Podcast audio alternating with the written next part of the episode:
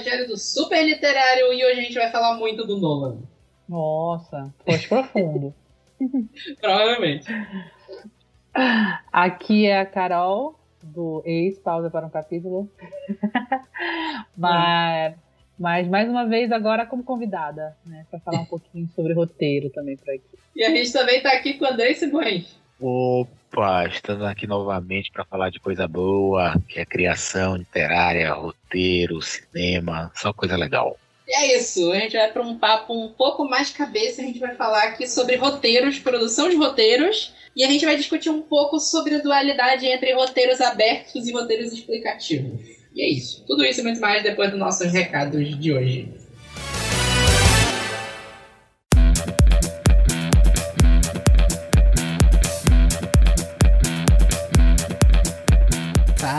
Pessoal, vamos para os nossos recados de hoje. Sempre lembrando para vocês seguirem a gente, superliterário em todas as redes sociais, Instagram, Twitter e Facebook.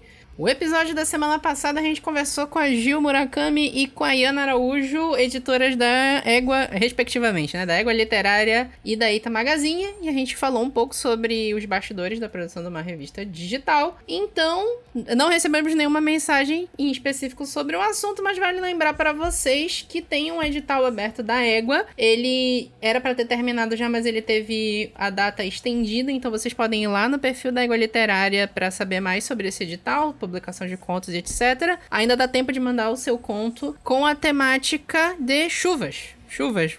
Pode ser ficção científica, pode ser realismo mágico, fantasia, vai, mas vai lá e como a gente discutiu no último episódio, lê o edital inteiro antes de mandar o conto para mandar ele todo certinho pro conto não ser desclassificado, por favor.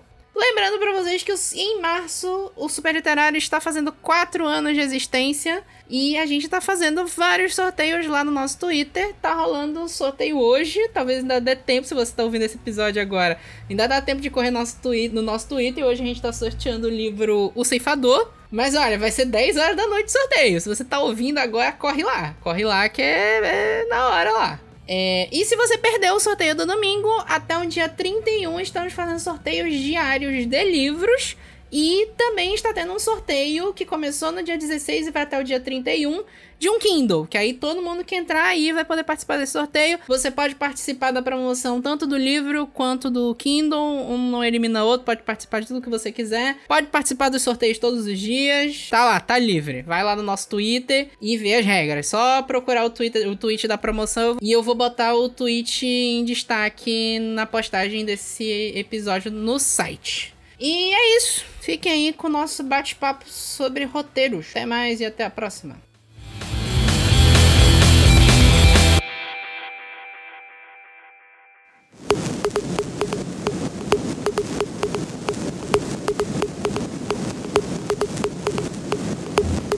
É, eu tô conversando aqui com dois autores, né? O André e a Carol, esses dois têm livros publicados. Eu já me aventurei em escrita, nada publicado também, né? Mas escrevo. E escrevo muito texto. A gente está até adicionando mais resenhas agora no super literário, esse tipo de coisa. Escrevi muito tempo resenha pro Garota Pai d'Égua. E eu acho que é meio que um consenso de que o roteiro é o esqueleto de qualquer texto, né? Eu, eu imagino que seja possível escrever sem roteiro. Tem muitos autores que falam que fazem isso, né? E eu acho que dá. Mas eu acho que o roteiro dá um norte para qualquer ideia criativa, né?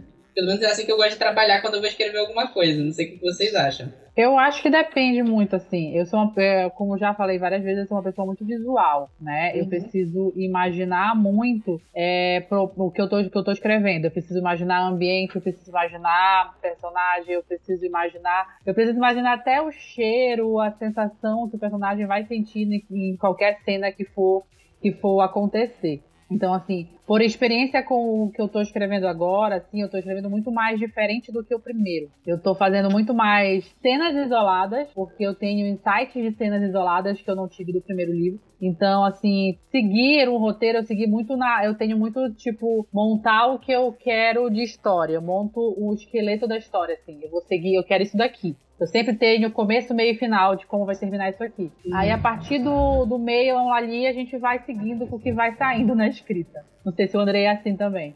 Pois é, é eu tive vários processos ao longo da minha vida, né? E o legal é justamente a gente não se engessar e ir descobrindo ao longo dos anos, da experiência, o que é que funciona melhor, o que é que funciona mais rápido, porque eu acho que você ter um roteiro um argumento também é uma maneira de você agilizar o seu tempo que é, é a moeda mais rara para quem é artista. Afinal de contas, a gente não pode viver da, da nossa arte. Então, tem que saber otimizar o tempo para ter uma produtividade mais interessante. Mas é interessante também é, diferenciar muito esse significado da palavra roteiro, sem correr o risco de se tornar didático demais. Quando a gente fala de roteiro, por exemplo, no audiovisual, é a própria obra. Né? Mas quando a gente está falando na, na literatura, a gente pode trocar e utilizar o termo um argumento também. Existe uma pequena diferença, mas no audiovisual você faz um argumento antes do roteiro, que é uma espécie de sinopse expandida, onde você vai colocando alguns limites, né, que são os pontos de cena, o que acontece nas cenas.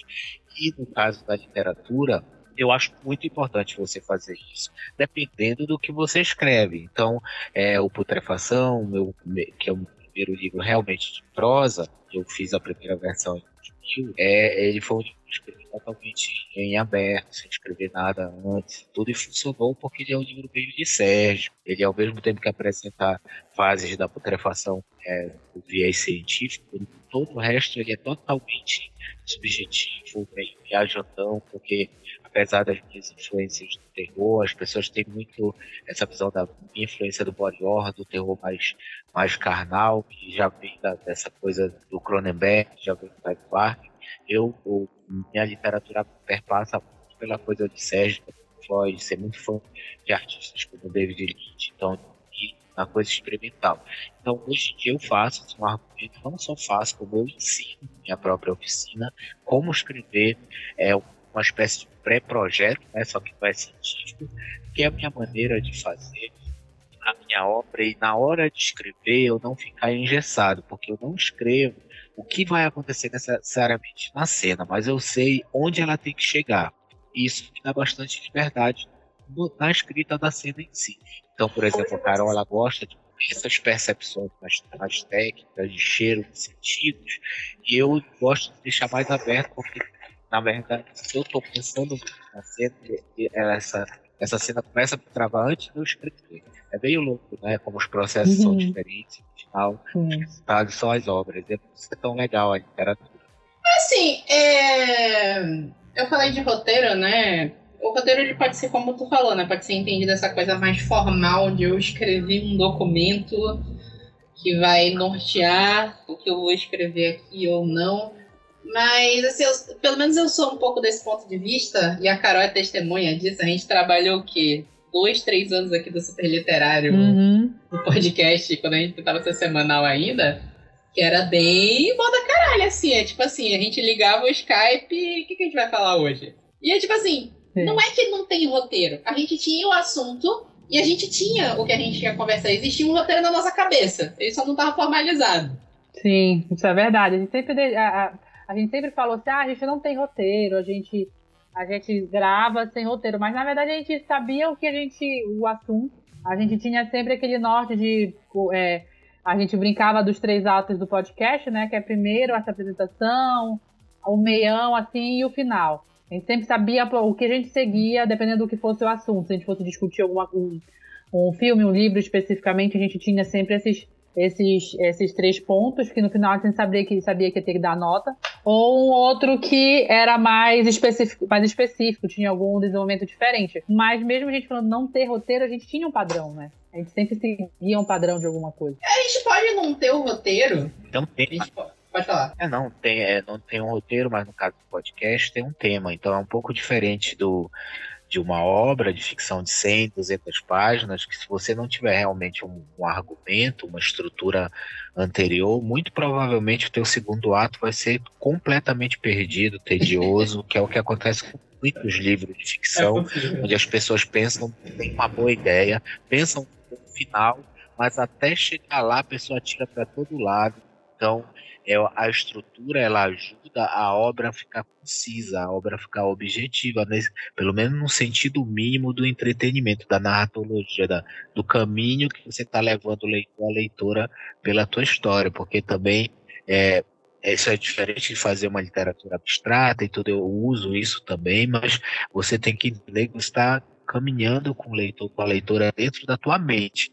Você uhum. conhece a sua mente, mas teu leitor não. E tem uma estrutura, é uma maneira de não dificultar tanto essa jornada, né? Então é diferente do podcast para uma obra de ficção, com certeza. Essa coisa que eu tava falando na abertura de, da dualidade do roteiro aberto, roteiro fechado, roteiro explicativo ou não, que às vezes isso leva à falta de planejamento e a não existência e a maluquice num segundo ato são coisas que a gente vê acontecendo muito por aí. Em especial, a gente, a gente pode citar um milhão de exemplos de, de filmes que aconteceram isso. Por exemplo, assim, tu falou isso, sabe a primeira coisa que veio na minha cabeça? Episódio 9 do Star Wars. Que é um filme que claramente eu acho que não teve um roteiro. Não sei. Episódio 9 ele é um erro de conceito. Ele não deveria ter existido. Isso ele, ao fim ele é um erro, porque ele tentou destruir o que foi feito no oitavo. Ele é, é. um compilado de eggs e ao mesmo tempo ele desrespeita a trilogia original, porque se você volta com Palpatine, todo aquele esforço da trilogia original foi pro lixo, né? Então, nossa, eu nunca vi um filme que tanto quis respeitar e tanto quis entregar easter egg, destruir a própria franquia, como esse episódio 9. Esse contato, então, o mais perdida do mundo, né? Mas tu pensar bem, cai muito nisso que tu falou, porque dá, dá pra ver ali um, umas estacas que eles devem ter imaginado antes de produzir filme, tipo, no início a gente precisa desenvolver a Ray aqui, a gente precisa dar uma história nova pro Paul Dameron porque a galera não tá gostando, a gente precisa esquecer o fim porque a galera não tá gostando dele, e no final tem que aparecer o Palpatine. E aí o que, que a gente vai fazer no meio? Ah, inventa qualquer merda. Bora inventar um monte de McGuffin aqui, um monte de objeto para caçar isso é clássico de. Eu acho que vocês concordam, né? Tem muito filme, muito livro, que quando não tem esse conteúdo do meio pro, pro segundo ato, eles sim. inventam McGuffin. Inventam, ah, bora atrás de objetos. É isso. Sim, sim. sim. Tem sempre é. uma injeção de linguiça, né? No meio, assim, do, do segundo ato. Eu brinco é. com os meninos que é o horário que eu durmo no cinema, normalmente.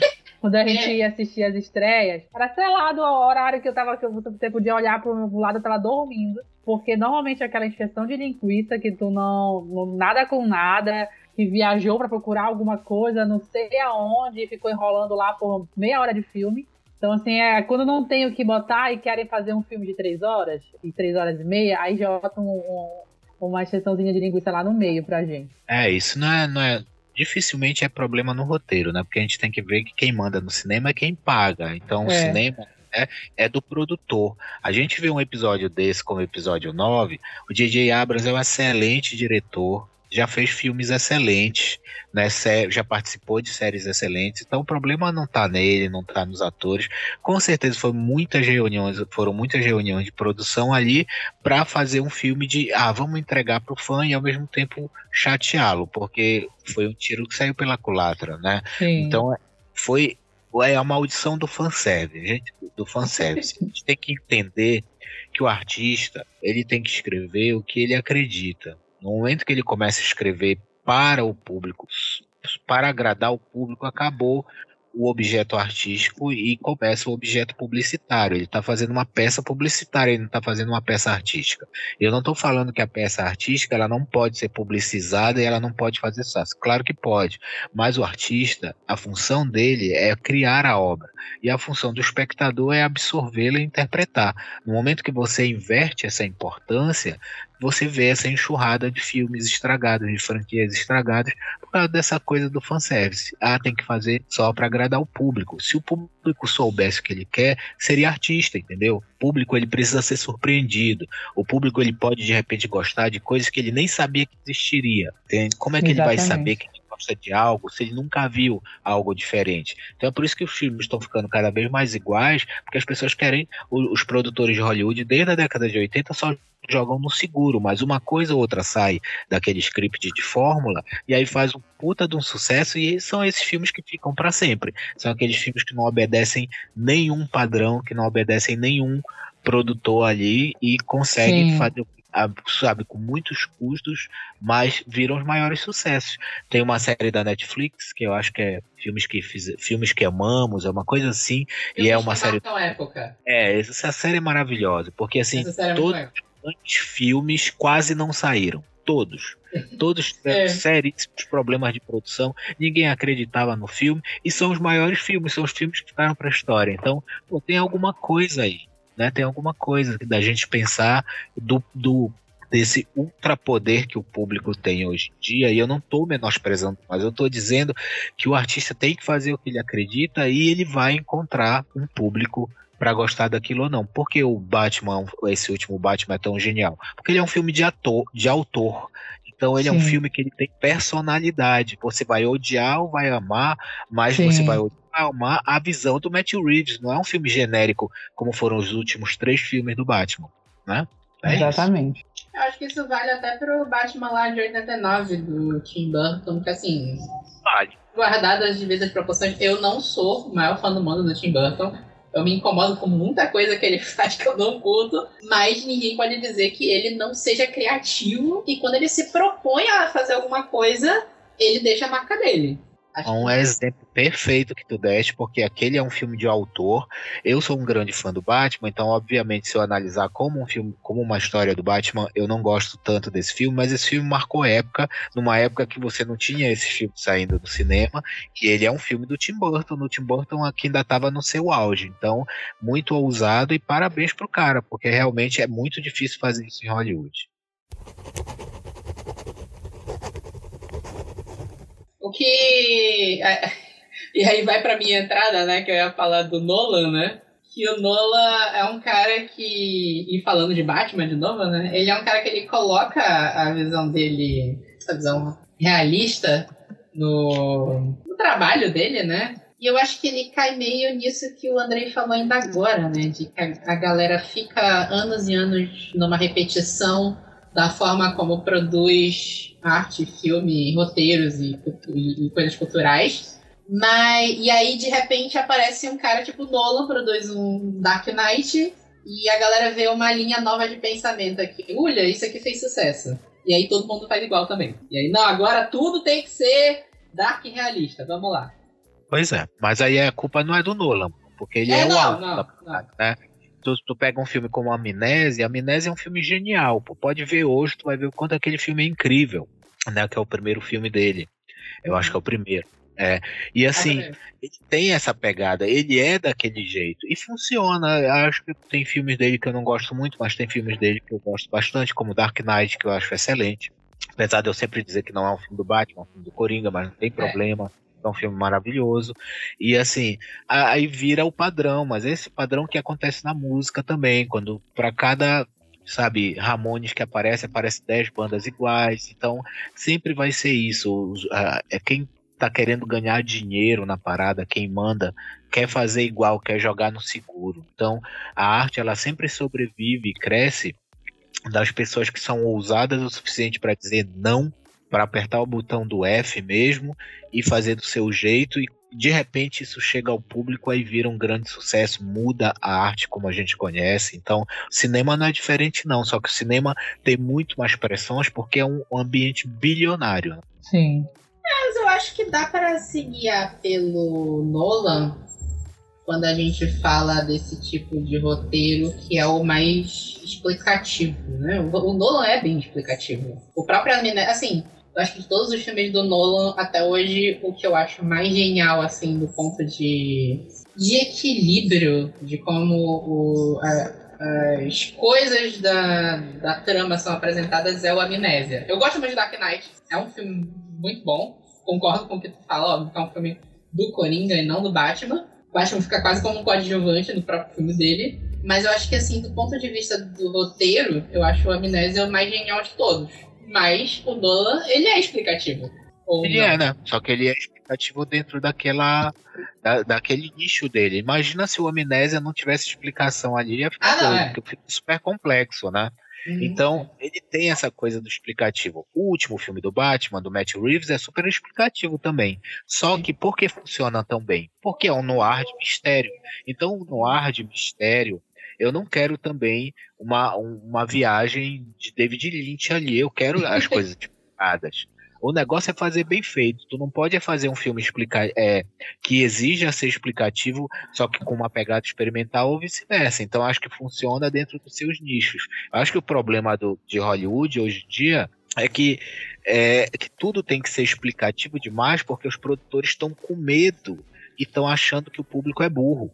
Então, esse uhum. é o uhum. problema. Estão achando que o público não entende das coisas, porque tem, sabe, final do Homem-Aranha explicado no YouTube. Mas isso é porque precisa aumentar, é. sabe, os influencers. É.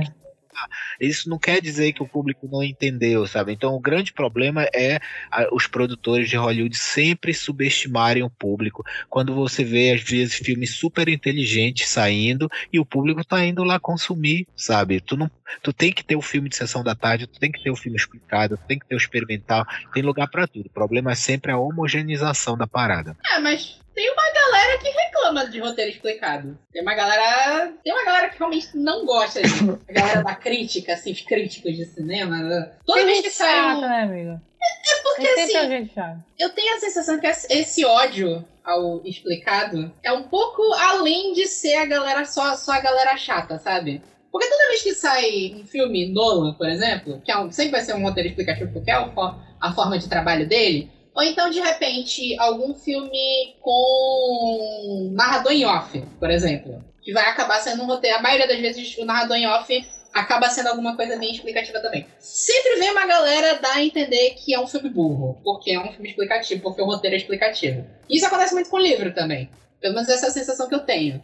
Não, assim, é, roteiro, assim, é, eu não sou contra roteiro, assim, muito explicativo, eu gosto, mas também eu gosto daquele roteiro que vai fazer a gente pensar, né, que vai fazer a gente bater cabeça ali na história, que tem aquelas coisas que deixam tudo subtendido, que deixa entre as entrelinhas, pra gente poder tentar depois do filme, assim, tipo, do filme, do livro, do que for, de uma série, tentar, bora discutir, o que tu achaste que era isso aqui? O que tu achaste que foi aquilo? Eu entendi que foi uma coisa, a fulano entendeu outra coisa. Então, assim, eu acho, eu, eu acho que isso de, do filme te fazer pensar e discutir sobre, eu acho super válido. E eu acho muito mais interessante. Óbvio que tem alguns, óbvio que tem alguns filmes que a gente vai é, que, que vão te destrinchar tudinho, não vai te deixar apontar solta, não vai te deixar nada. Mas tem filme que não necessita, que eu acho que se deixar lá no subtendido a gente funciona muito bem.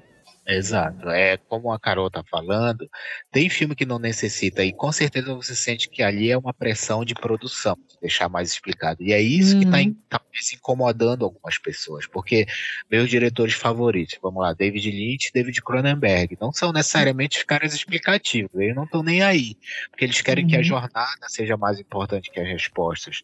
Porém, tem certas obras, como eu próprio exemplifiquei do, do último Batman, precisa ser uma coisa mais explicada. O problema Sim. é quando vem de além da, da, das esferas da, da, criação, do roteiro, do, da direção, gente meter o bedelho e dizer, ah não, mas tem que ser explicado porque o público é burro, entendeu? Porque acha é, eu não acho, eu acho que a arte, o, a, a, a, indústria da arte tem que parar de subestimar o público, porque às vezes surgem filmes inteligentíssimos como o Get Out, como o Midsummer, que são, viram sucessos absolutos porque são inteligentes pra caramba e não são explicativos.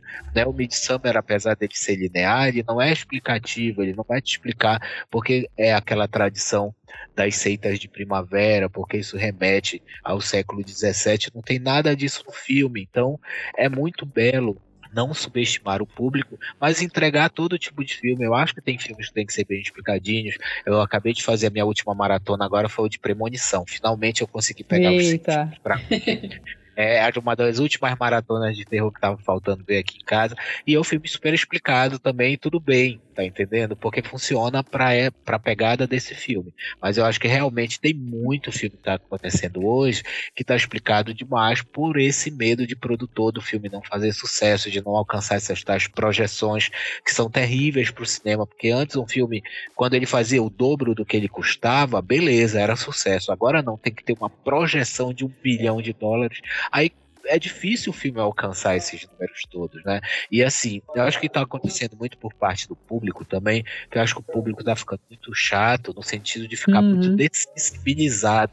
Porque assim, a gente tem tanto streaming, tem tanta opção de filme, que parece que tem que ser o melhor filme do mundo para causar alguma emoção na pessoa. Então acho que o público tá ficando meio. tá perdendo a sensibilidade. Eu lembro, sei lá, nos anos 80, saiu um filme de, de fantasia por ano, e era aquele filme que você ficava vendo 10, 20 vezes na TV, quando é. passava quatro anos depois de ter passado do cinema, ou então quando, no começo dos anos 90, quando chegou o VHS, que você eh, adquiriu um amor por aquela obra, porque não tinha muitas outras.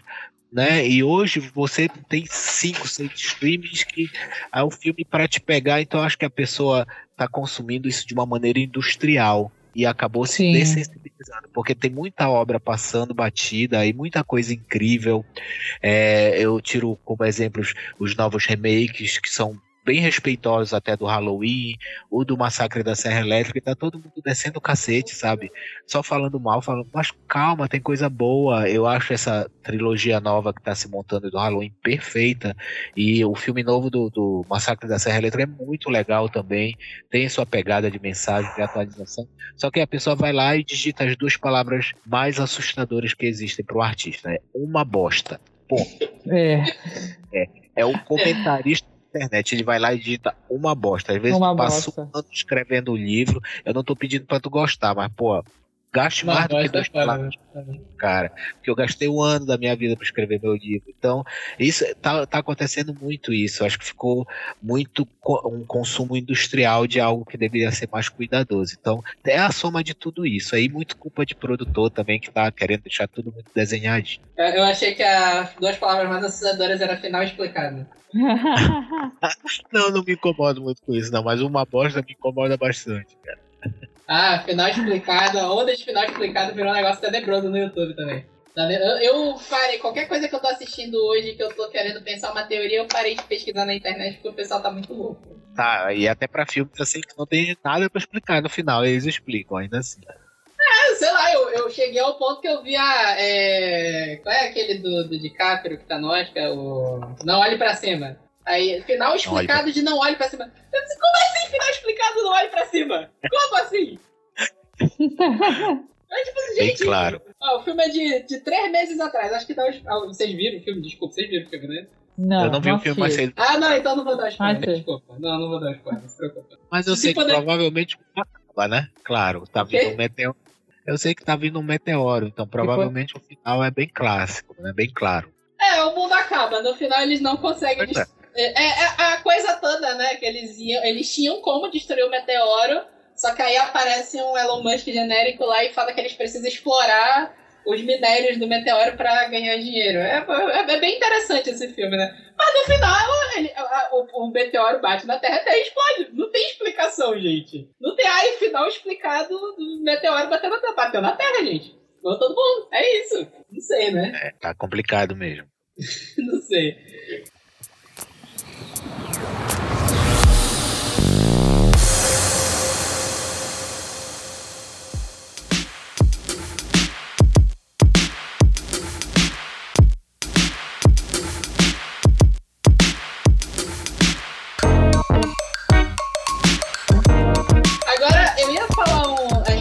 Esse negócio do roteiro aberto, roteiro fechado, eu tava lembrando de dois filmes que são basicamente o mesmo filme. A gente já falou dele aqui.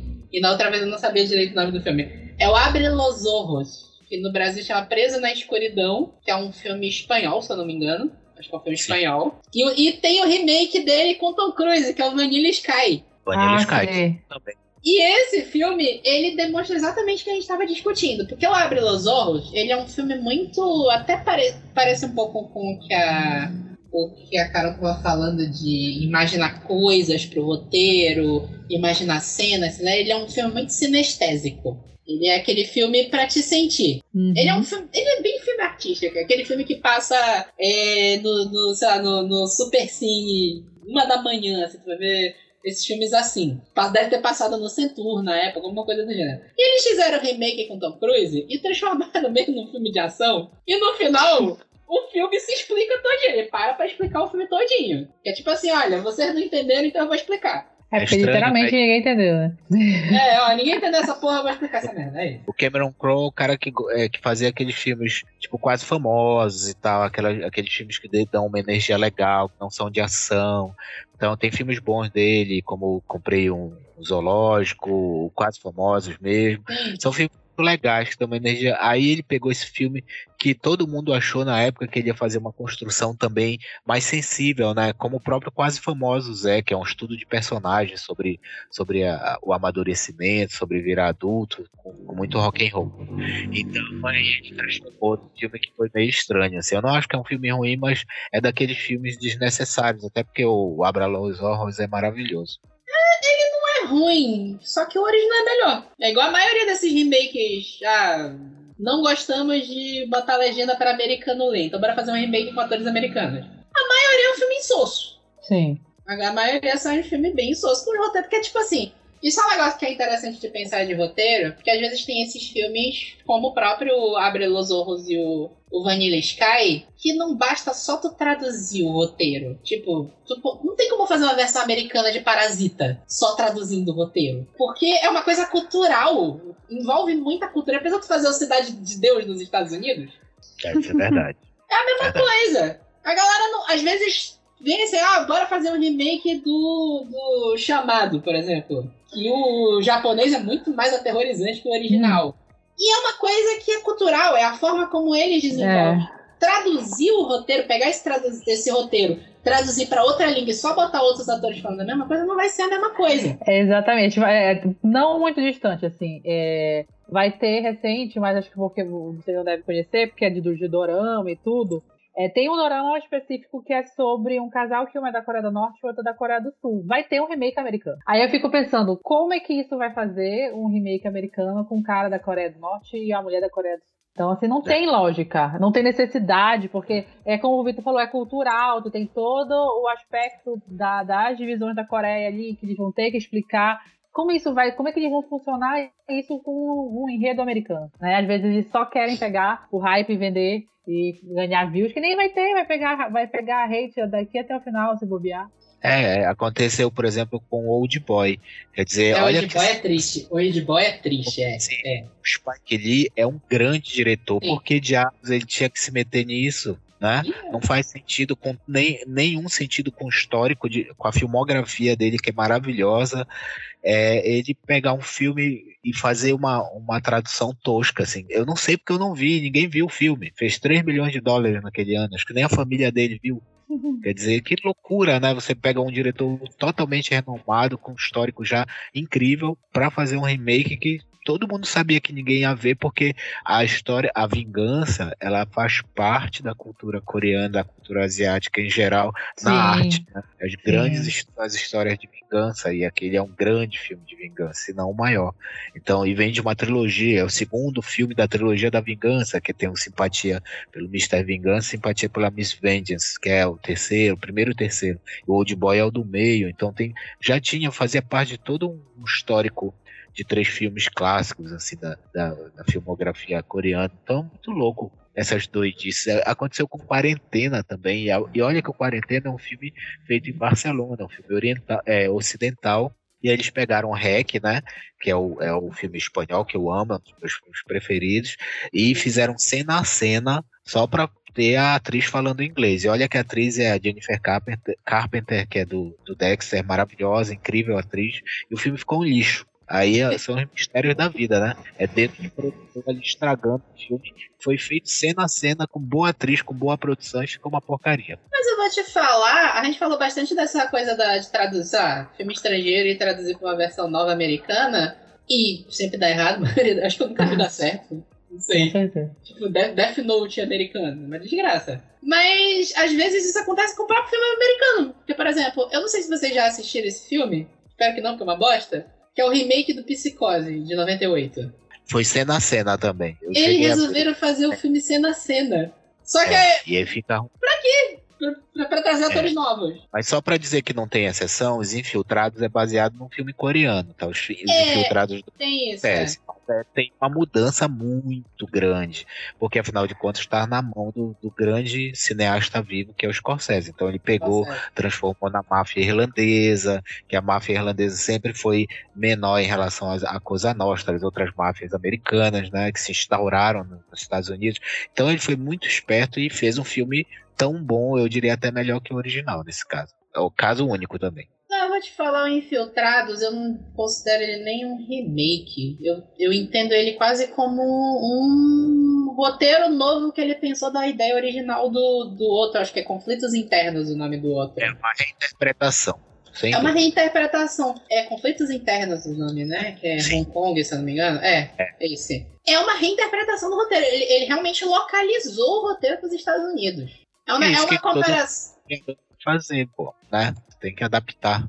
É uma comparação que eu gosto de fazer, por exemplo, do Conde de Monte Cristo. Eu, eu sou um grande fã do livro do Conde de Monte Cristo, já li duas vezes, que é muita coisa porque ele é um monstro. Eu adoro aquele livro, aquele filme de 2002 com Jim Caviezel. Ah, sou apaixonada por aquele filme, menino. Adoro aquele. Inclusive foi uma das primeiras aparições do Harry Cavill no cinema, né? Ele é o filho Sim, do... eu nem conhecia. É, é o Jim Caviezel e o Guy Pearce. E tem uma série francesa de quatro episódios de uma hora dos anos 80 que o Edmond Dantê é o Gerard Depardieu, que é uma outra eu... adaptação do, do Conde. Tu já viu, Andrei? Eu não, eu lembro dessa, mas eu acho que eu não vi. Eu, eu parei para ver uma época e as duas, assim, as duas são legais, sabe? E tu vê que são interpretações completamente diferentes do livro. Porque o. o se tu lê o Conde de Monte Cristo, o, o Edmond Dantès é quase um Batman, né? Ele tem aqueles planos mirabolantes é. para executar ele é um todas. Né? Ele é um justiceiro. Ele é um justiceiro. E ele tem aquela coisa de ser mastermind, né? Todos as, os planos dele dão muito certo, não sei o quê. E isso eles traduziram pra caramba pra série do Gerard Depardieu. O filme do Jim Caviezel, ele não é tão focado no grande plano do Edmond Dantê. Ele é focado na vingança. Num, numa boa Sim. história de vingança. Eu vou lá, me fuderam, agora vou voltar e vou foder todo mundo. E, e, e, é interessante essa coisa do. Tirei, um, um, tirei dois roteiros diferentes de uma mesma obra e os dois roteiros são, são legais. Não necessariamente precisa ser ruim. Sim, é o efeito que aconteceu com Iluminado, né? Também. Iluminado, pega, Iluminado. É uma interpretação completamente autoral do Kubrick, que o próprio Stephen King não gostou muito, mas todo mundo tem um direito. Eu acho o filme perfeito e acho o livro perfeito. Os dois marcaram minha vida porque eu li, eu vi o filme antes e quando eu li o livro, nossa, foi outra coisa e, e amo os dois igualmente, né? Então é, é muito interessante. Acho que o, o, artista ele, ele se apropria, ele cria. É por isso que essa preocupação eterna com o que o público vai achar é, pode é, enviesar a tua obra, pode tornar a tua obra uma coisa muito ruim. Então, é, não é não se preocupar com o que você está fazendo, acho que você tem que ter uma responsabilidade com o público, com a sociedade que você vive. Isso é completamente diferente do que ficar escrevendo só o que o público quer. Como diz o Alamu, o artista ele não tem que dar ao público o que o público quer, ele tem que dar ao público o que o público precisa. Uhum, exatamente. eu ia falar aqui com vocês um pouco sobre alguns livros que eu penso que tem um roteiro mais aberto. Eu tava, a gente estava falando desse papo aqui. Eu estava juntando os livros meus aqui e eu estava lembrando muito de quando eu li o ensaio sobre a cegueira, hum. que é um é, é, o que eu consigo chamar de um roteiro maluco. Eu, eu li dois livros do Saramago, o ensaio sobre a cegueira e a viagem do elefante. E os dois livros são uma maluquice. Primeiro que ele tem aquele negócio lá da, de ele, ele não tem muito valor pela pontuação do, pela não, pontuação por parágrafo. Assim, eu gosto de Saramago. Eu acho que Saramago é um cara muito inteligente, beleza. Mas é uma desgraça ler esses livros dele. Sério. Eu não tô reclamando, não tô falando mal dele, é um lamento. Eu, eu queria ter uma capacidade melhor de conseguir ler os livros do Saramago. Porque toda vez que eu resolvo ler um livro dele, é uma aventura. É tipo assim, eu vou passar seis meses lendo esse livro aqui para conseguir entender ele. É porque tu tá lendo como literatura, experimenta ler como música. É, quando eu peguei o, o, Parece uma coisa doida, mas funciona. Quando eu peguei o Evangelho segundo Jesus Cristo, que é um dos meus livros preferidos da vida, eu sempre é, li aquele livro com a musicalidade das palavras. Aí tu vai saber, ela naturalmente vai pontuar. Quando, quando a musicalidade estiver descendo, estiver indo do, do é, do, do agudo, grave, é, parece uma maluquice, mas é verdade. Então, a frase ela vai perdendo força fonética, tu já sabe que, que ponto, o ponto está ali. Leia o Saramago com música, que tu vai ver que vai funcionar, vai fluir melhor. O problema é que tem problema de atenção fazer isso, né? É. Aí é, é. foda, aí é foda. Não dá pra quem tem TDAH, TDAH não. Mas, assim, não só a pontuação, mas os roteiros do Saramago são malucos. Porque, assim, quando tu lê um livro, assim, padrão, os livros de vocês, né? É, vocês têm um padrão da forma como vocês desenvolvem as tramas e não sei, o Mapas do Acaso, por exemplo, ele tem um plot twist lá que eu, eu pessoalmente é. não vi chegando. Até falei pra Carol, né? Não vi chegando. Não vi mesmo. Mas tu tem as curvas emocionais das duas, das tramas. Eu li muito livro do Andrei, tu tem as curvas tu sente. Hum. O Saramago é do nada. Saramago às vezes dá um tapa na tua cara. Mas assim que é bom. É assim que é bom, né? É, é, pode ser. Né? Se tem uma coisa que eu não gosto, é desde livro a filme a série, é um personagem, uma história linear. Eu acho assim que vai ser mais um livro que eu vou ler por ler, terminou, ok, vai para minha estante de novo, senão eu vou, vou, vou trocar. Vou dar, vou vender, fazer outra coisa. Eu gosto do livro, da história que me surpreenda, que assim, do nada me pegue com um plot, com uma reviravolta, com uma história, até de um secundário que eu não estava esperando para poder me segurar e fazer aquele livro. Ah, não, esse livro vai ficar aqui, porque depois eu quero revisitar de novo, quero ler de novo, quero assistir de novo. Eu gosto desse tipo de coisa, assim. Eu sou da pessoa que, quando eu gosto da, da mídia, independente de qual for, eu não vou ler ou assistir uma vez só.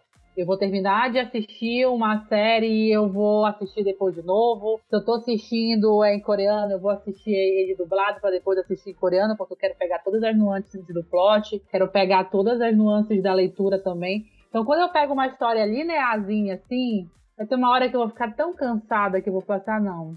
Bora, vou, vou ver outra coisa, depois eu volto. Né? Vou, vou ver outra coisa, depois eu volto. Eu sou meio é assim. É perfeito, perfeito. E assim, eu também já cheguei num ponto, né? Porque eu já eu vejo filme desde muito cedo, leio desde muito uhum. cedo, aí você vai chegando na idade, às vezes, que você.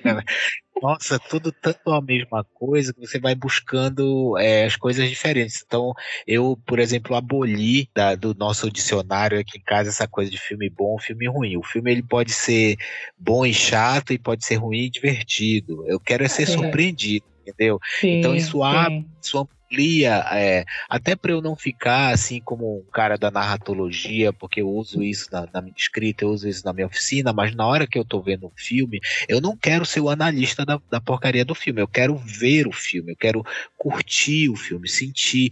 Então, é, eu só quero ser realmente surpreendido. Essa coisa muito linear que acontece sempre. Eu até aceito um pouco em algumas coisas da Marvel, porque eu gosto dos personagens envolvendo, mas realmente eu, por isso que eu busco tanto filmes de outros países e a Netflix tem essa vantagem em relação a alguns outros é, streamings pelo fato da internacionalização ser maior até o presente momento. Então eu vejo muito terror indiano.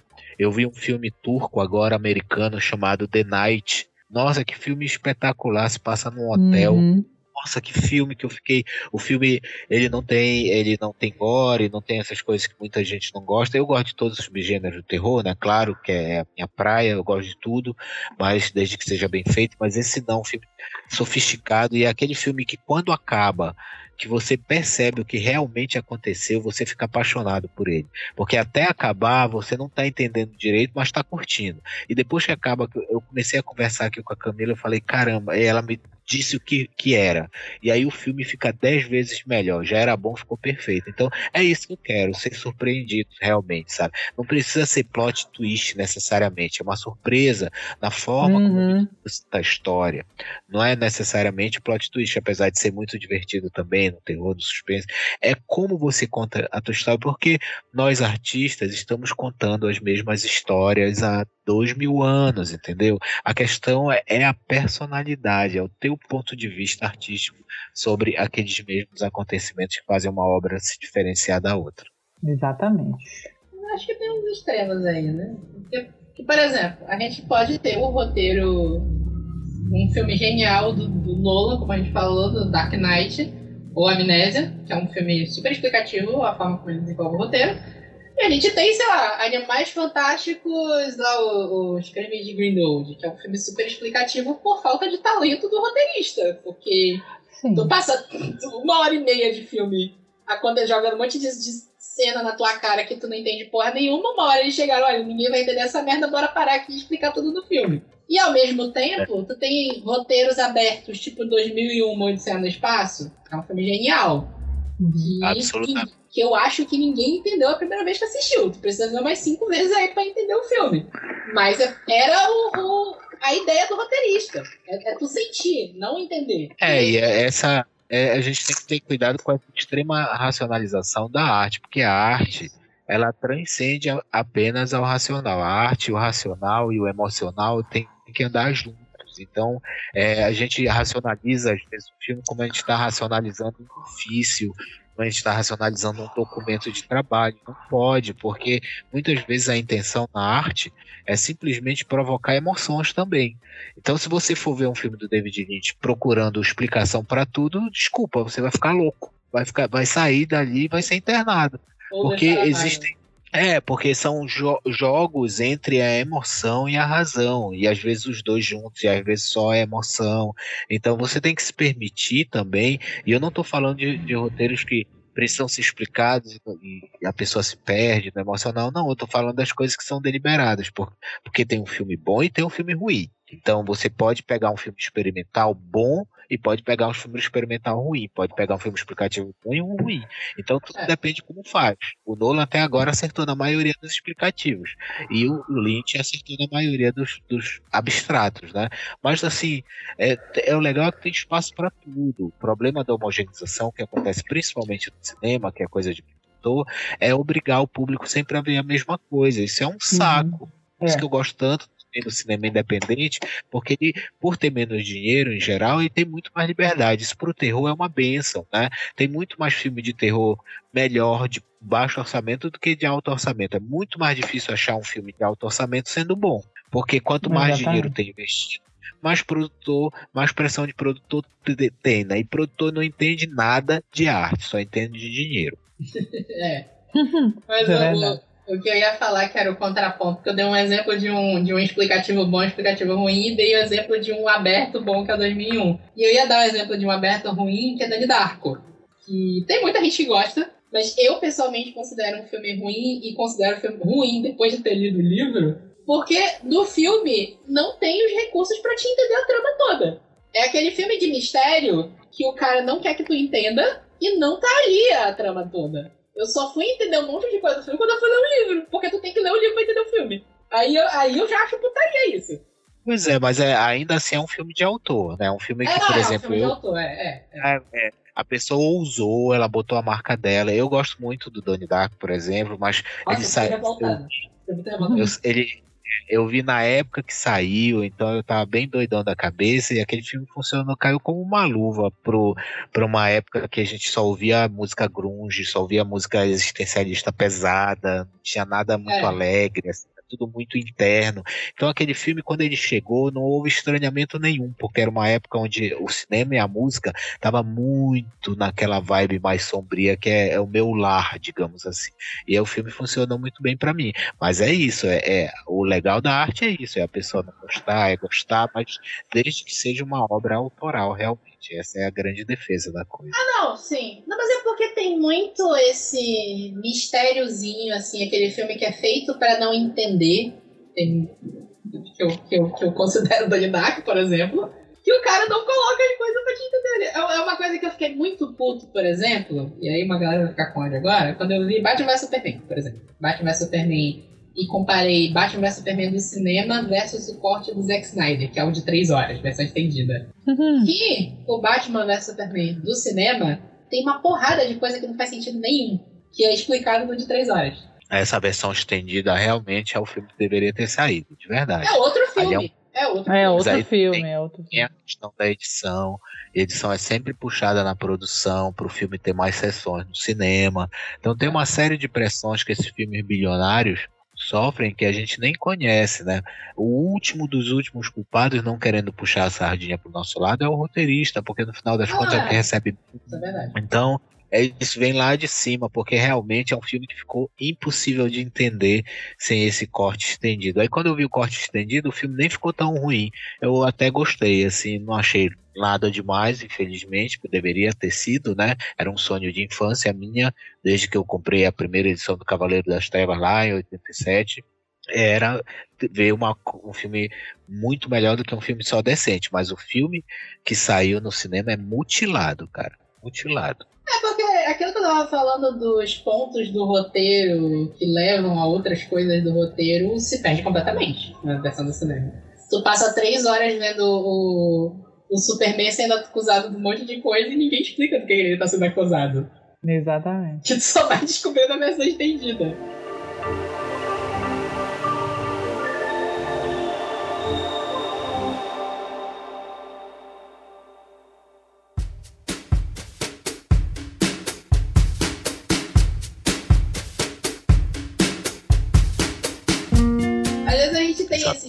De filme mutilado, episódio 9 é um exemplo disso. Não, não o filme mutilado em si, mas o roteiro foi muito mutilado, né? E, cara, não tem, não tem, outro não entende, outro entende, fica com raiva. É, a gente vai acabar se perdendo sempre num sentimento desses aí quando vira a coisa do business, né? E é interessante porque é, a indústria dos games, por exemplo, que é uma indústria muito mais rica do que do cinema ainda permite é, experimentar muito mais experimentações roteirísticas do, de, de, criação é, pelo, pelo crescimento dos games independentes que, que para mim é a última mídia que ainda permite que o independente esteja ao lado do mainstream, né? A última, na música você não consegue isso. Você pode dizer, ah, não, eu posso gravar em casa, botar no Spotify. Não interessa, tu vai botar no Spotify, o algoritmo nunca vai te colocar do lado da Anitta. Nunca. Entendeu? É, nos games tu consegue ainda ter uma visibilidade muito similar.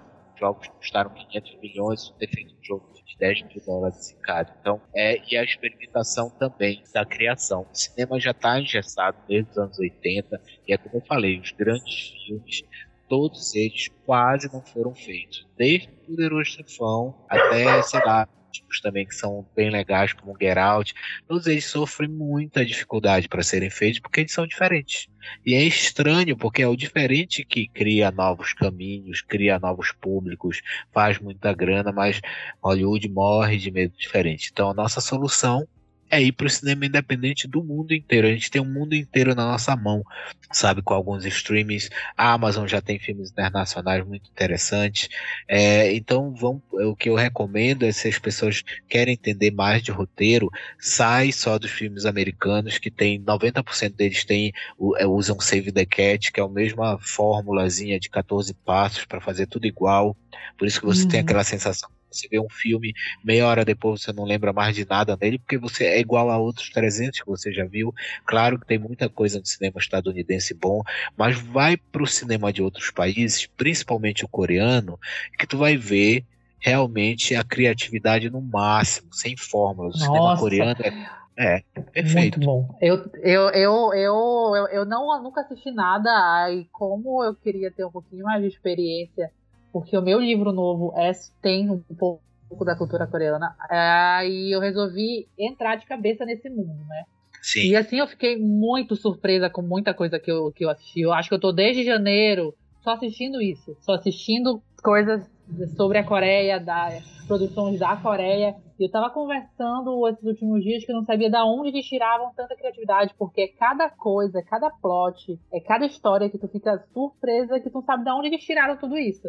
E tu fica ali preso assistindo, assistindo, é. e quando tu vê, tu já assististe uma série de 20 episódios, de uma hora cada episódio, e já vai para outra, e tu vai para outra. Então, assim, é, é incrível. É incrível, incrível, é. incrível. Eu tenho um histórico muito interessante com o cinema coreano. Eu lembro que eu tava com os amigos por aí pela rua, tomando uma aqui, outra ali, aí tava passando Old Boy no Cinema 3.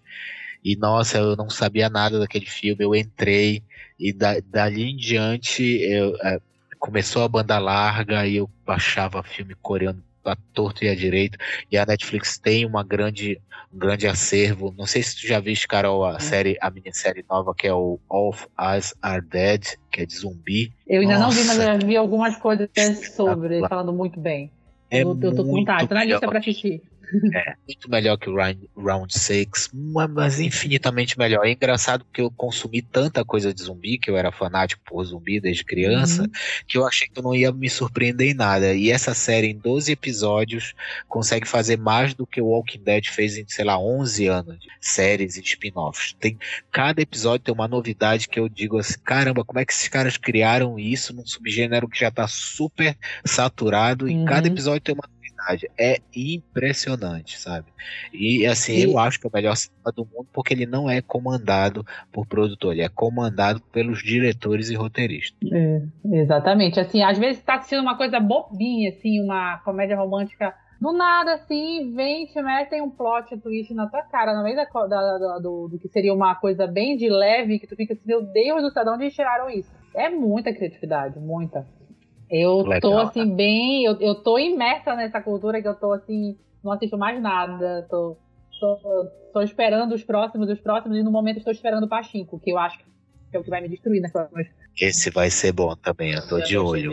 É, é, Nossa, o livro é incrível. O livro é incrível. Visto ainda, tem um filme coreano chamado A Hard Day. Eu acho que tá como um dia difícil. É, mas é o coreano, porque tem outro na Netflix com o mesmo nome. É, dá uma olhada nesse filme se não tiveres visto ainda, porque esse é a aula de roteiro. Assim, eu falo para os meus Nossa. alunos: ó, quer aprender a fazer um roteiro, conseguir fazer metade disso aí, porque não é só o plot twist, é a construção de tensão, essa coisa que todo filme coreano tem de, de uhum. te fazer rir, chorar, depois te joga para um lado, tu não sabe Sim. o que fazer sensação de urgência que, que eu só tinha, sei lá, quando eu era criança ou adolescente vendo os filmes, tinha sempre uma novidade, agora tá tudo meio igual. Então, o, o, os filmes coreanos, em geral, te dão essa sensação de surpresa, de estar tá fora da, da tua zona de conforto. Isso é maravilhoso para a arte. Maravilhoso. Exatamente. Vocês estavam falando aí, eu lembrei de uns filmes coreanos que eu vi recentemente. Isso não é, não é Eu vi um filme eu, eu só vou dar o nome dele porque não tem como eu explicar esse filme. Ele se chama Rastros de um Sequestro, é da Netflix. Maravilhoso. Que é um filme que eu. Eu, eu terminei o filme, eu sentei e falei, gente, o que, que eu acabei de assistir agora? O que, que foi isso? que é tanta loucura, é, dá, dá umas cinco voltas no roteiro e tu não vê chegando, é uma, uma doidice, entendeu?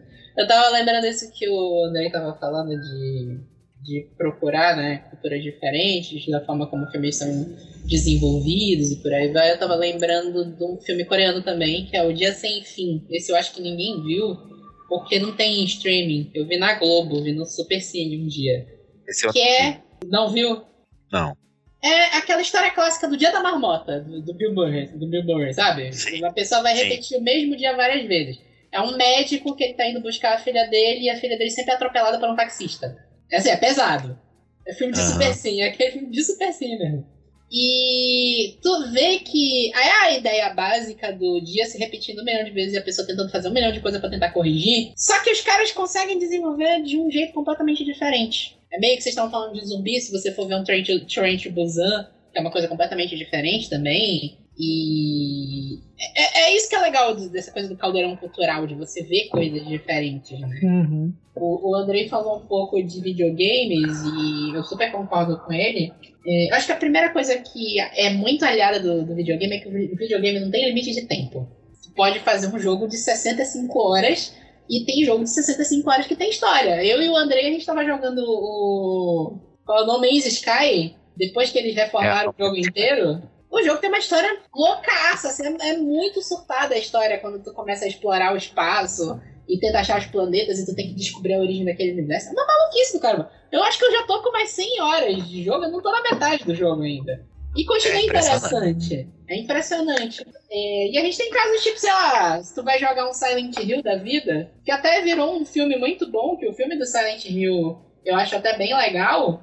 Tu vê essa coisa dessa, dessa coisa surtada diferente da. Que, que, eu, que eu entendo que, para mim, quando adaptaram pro, pro cinema, foi o que funcionou muito, porque eles conseguiram simplificar para um filme de duas horas e funcionou para um público normal, padrão.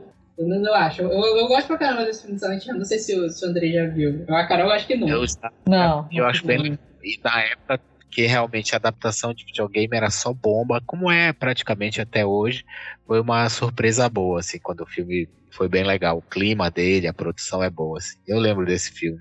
Na verdade, ele continua até hoje, né? Eu, eu consigo pensar em dois filmes que são adaptações de videogame que foram bons, que é o que a Carol vai, vai até concordar com o que a gente até gravou um episódio que é o Detetive Pikachu. Sim, maravilhoso. Maravilhoso esse filme. Tô doido pra ver, mas não apareceu é, nenhum é streaming. Eu tô afim de ver, sim. O Detetive Pikachu, eu não lembro. Ele tava em algum streaming, mas eu não lembro se eu ele também tava. não sei qual é que tá. Porque ele, eu acho que ele é da Fox, ele deveria estar no Disney Plus, se eu não me engano. Pois é, né? E o, o Sonic também eu não vi. E o Sonic. O Sonic é muito legal. Tô até esperando o 2. Não assisti cara. também. É.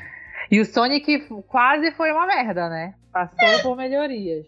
Assim, eu, eu tenho uma visão muito específica lá. A galera ficou mordida com o design do Sonic. Mas o roteiro do filme era o mesmo. O roteiro é legal. Ah. É aquela coisa uh, que a gente já falou um monte de vezes aqui, de tosqueira. Tem muito filme, e, e, e vale pra comparação de roteiro, tipo, eu sempre dou esse exemplo. Fúria de Titãs, original, que eu acho que é dos anos 80 ou 70, que é com stop motion, e o Fúria Sim, de Titãs do Sam Worthington, o, o, o picolé de chuchu de Hollywood.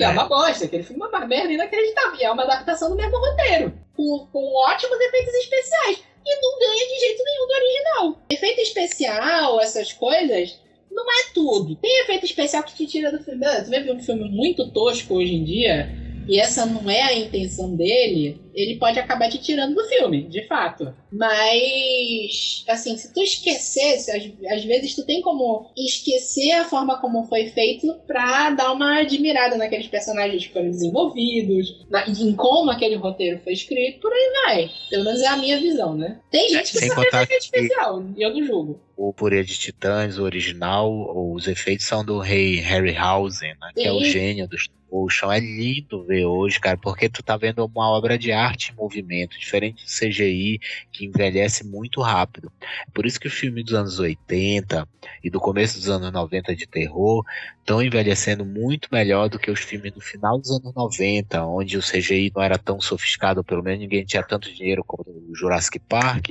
e que uhum. já envelheceram caramba. Então, efeito prático sempre vai ganhar. O stop motion é quase um efeito prático, que é uma sobreposição de, de uma montagem de movimento que é um estilo de arte. O stop motion é um estilo artístico que envelheceu muito melhor do que alguns CGIs, cara. Verdade, verdade mesmo.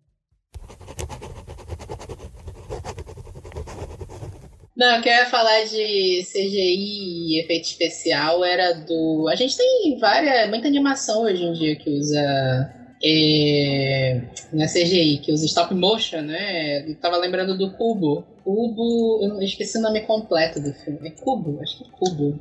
Cubo e as Cordas Mágicas. Esse, que é uma animação de stop ah, motion. Não, não o Cubo. Isso. É, é outra tá. coisa. É Cubo com K. Cubo e as Cordas Mágicas, que é uma animação de stop motion, filme infantil de desenho animado, com um roteirinho maravilhoso. É bem legal. E, e cai nessa ah. coisa da gente falar de de culturas diferentes também, né? É uma coisa meio que eu vi essa discussão sobre o filme novo da Pixar que saiu na, no Disney Plus agora, o Red. No Brasil tá Red Cresceu uma Fera. Esse subtítulo é terrível, mas tudo bem. Ah. Que um tempo atrás, até o Os Incríveis 2, a Pixar estava muito focada nesse negócio de a gente precisa fazer uma animação fotorrealista. É isso, isso aqui é o futuro da animação e por aí vai. E aí veio o Homem-Aranha no Aranha Verso e mostrou que nesse não é o caminho. Você até pode focar numa, numa animação fotorrealista, beleza, mas o que importa é tudo apresentar um roteiro e personagens legais, que foi como o Aranha Verso fez. E aí eles estavam discutindo justamente isso, porque o, depois disso tu começa a ver que a Pixar começou a largar isso de mão, né? Veio o, o próprio Red, que ele tem uns conceitos de bem de anime. Eu tava, o, acho que o Dois Irmãos, que é o aquele de magia, Dois Irmãos, não, Onward, né? é esse. Que é um sim, negócio sim. mais diferente. O Soul, é. que já é um negócio mais diferente na animação também, já não é mais aquela coisa mais fotorrealista.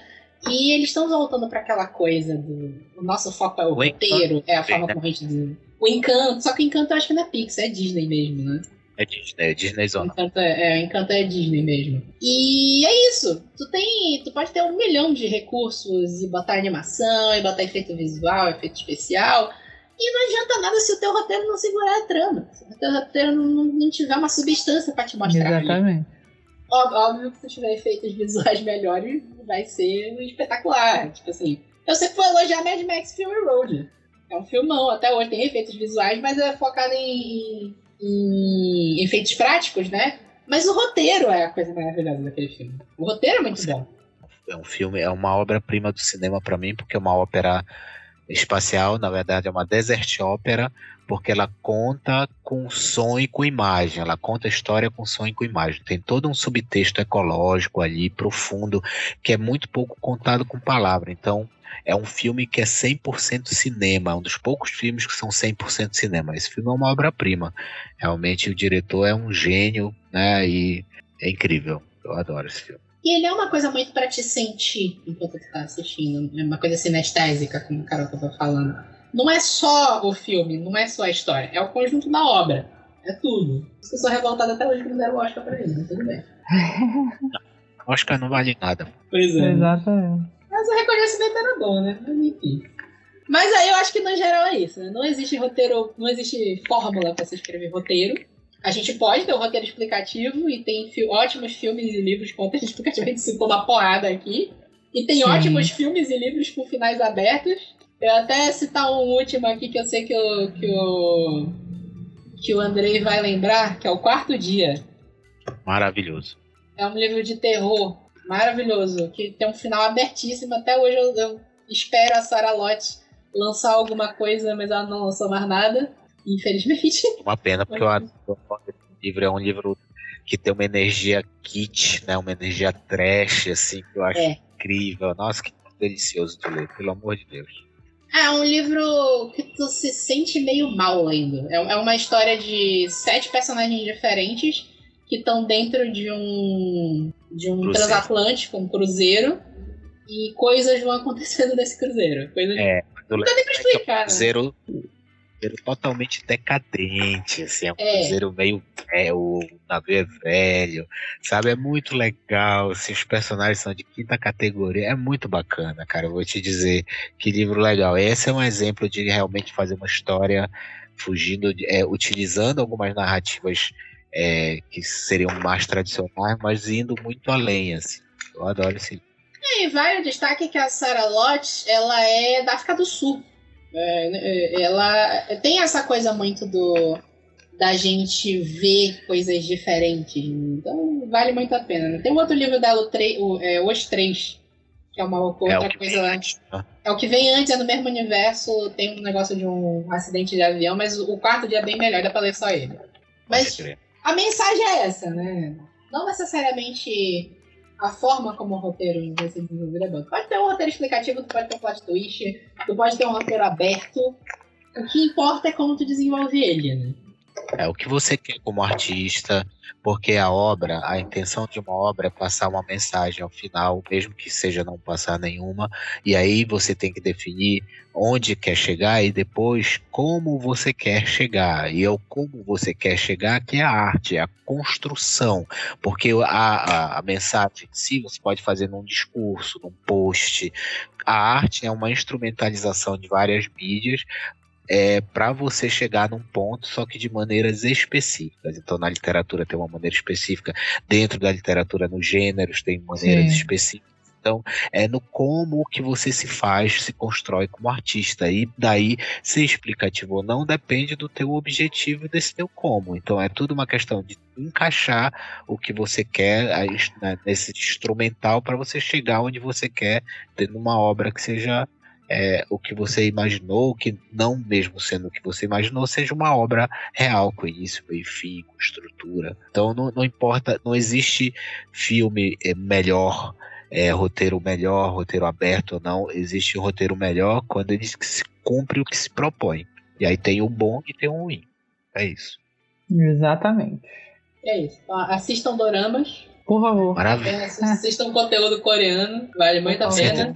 Filme na, na Netflix, é, vão lá ver All of Us Are Dead. Eu não tô vendo ninguém comentar dessa série, ela é muito melhor que Round 6. Aproveitem que gostaram de Round 6, vão lá, porque os temas de bullying, de, de da parte de dificuldade de comunicação, das, das, é, das questões sociais, estão todas nesse universo. Não é uma série de zumbi, é um drama pesadíssimo, mas também vai rir pra caramba, vai chorar, tudo assim, com extrema competência técnica de direção. Essa série tem as melhores cenas de ação de zumbi que eu já vi em minha vida. E olha que eu já vi todos os filmes de zumbi praticamente que existem. E alguns que não existem porque eu criei na minha cabeça. Então vão lá ver esse negócio. E assistam, tudo bem, assistam Tudo Bem Não Ser Normal. Ele é um dorama que eu nunca, eu nunca imaginei que eu fosse assistir. É uma das coisas mais lindas que eu já assisti, assim. Os livros dele foram publicados pela Intrínseca. São livros infantis, mas com temas mais aterrorizantes também. Então, são, é, o, o dorama é lindo. Tudo bem não ser normal e, claro, Vincenzo, né? Vincenzo, eu sou Vincenzo Vincenzo é maravilhoso. É, sou apaixonada. Vincenzo é muito bom, cara. É muito bom. Acho que o Vincenzo já assisti umas três vezes. Vincenzo. Mas é, é, é muito bom. Só essa tradução de Tudo bem não ser normal que é horrível, né? É, não, mas a gente, a gente releva. Mas ok. E é isso, espero que vocês tenham gostado desse nosso bate-papo de hoje e das indicações. E é isso, até mais, até a próxima, até daqui a 15 dias. Tchau, tchau. Eu acho que é pra falar de Batman.